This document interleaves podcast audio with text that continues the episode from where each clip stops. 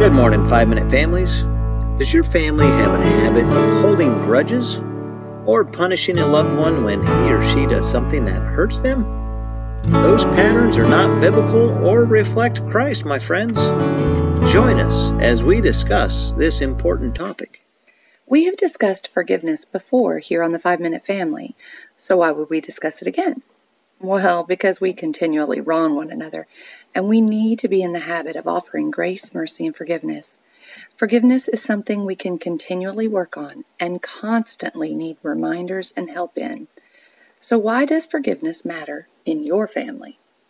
When we are wronged, our desire is often to make the person pay for his or her mistake.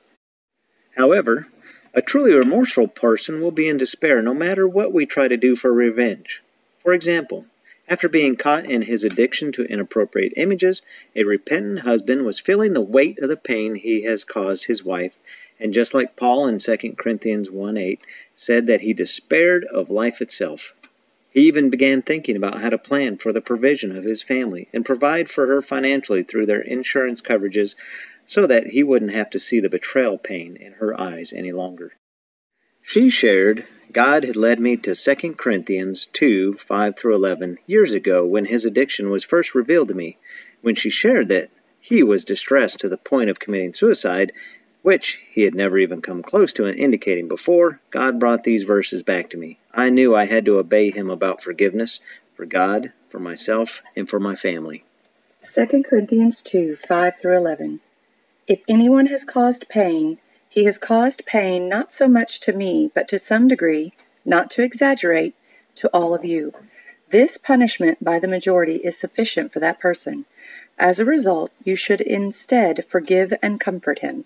Otherwise, he may be overwhelmed by excessive grief. Therefore, I urge you to reaffirm your love to him.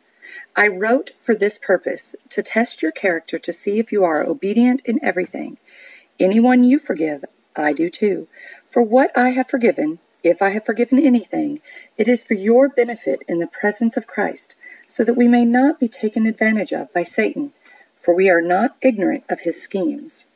Verse 7 not only tells us to forgive, but to give our loved one comfort. Without our family members knowing that we care about their feelings, despite the pain they have caused, we will be sinfully adding to their distress or grief. Verse 8 reminds us to reaffirm our love for our family member. We may not have warm fuzzies at this stage, but we can love them as one of God's family. Verse 9 points out how we must live out our faith in obedience, and God tells us that we are to forgive those who wrongs us.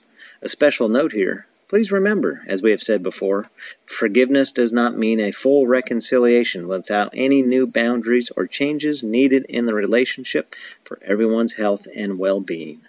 Verse 10 again sets out the importance of forgiveness in our own personal relationship with the Lord. Blessings abound for families that practice God's forgiveness. Verse 11 demonstrates that we families must always keep in mind that we are not to battle against one another, that there truly is a spiritual battle happening, and we need to trust God when one of us sins and needs forgiveness. Forgiveness is not a feeling. It is a choice we make, no matter what our feelings are.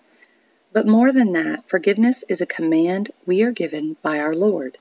We may have to work on new patterns, new habits, new relationships after the ramifications of sinful behavior. But forgiveness is necessary for the Christian family to demonstrate at all times. If you are having trouble, begin praying to God to help you. Do an internet search on scripture that is about forgiveness and then meditate day and night on God's truth about forgiveness. He will guide you. Plan a family time. Not blast your family in the face with all out entertainment, but a time to disconnect from the craziness of life and connect with God as a family. Clearview Retreat is a great place to make that connection. Be blessed.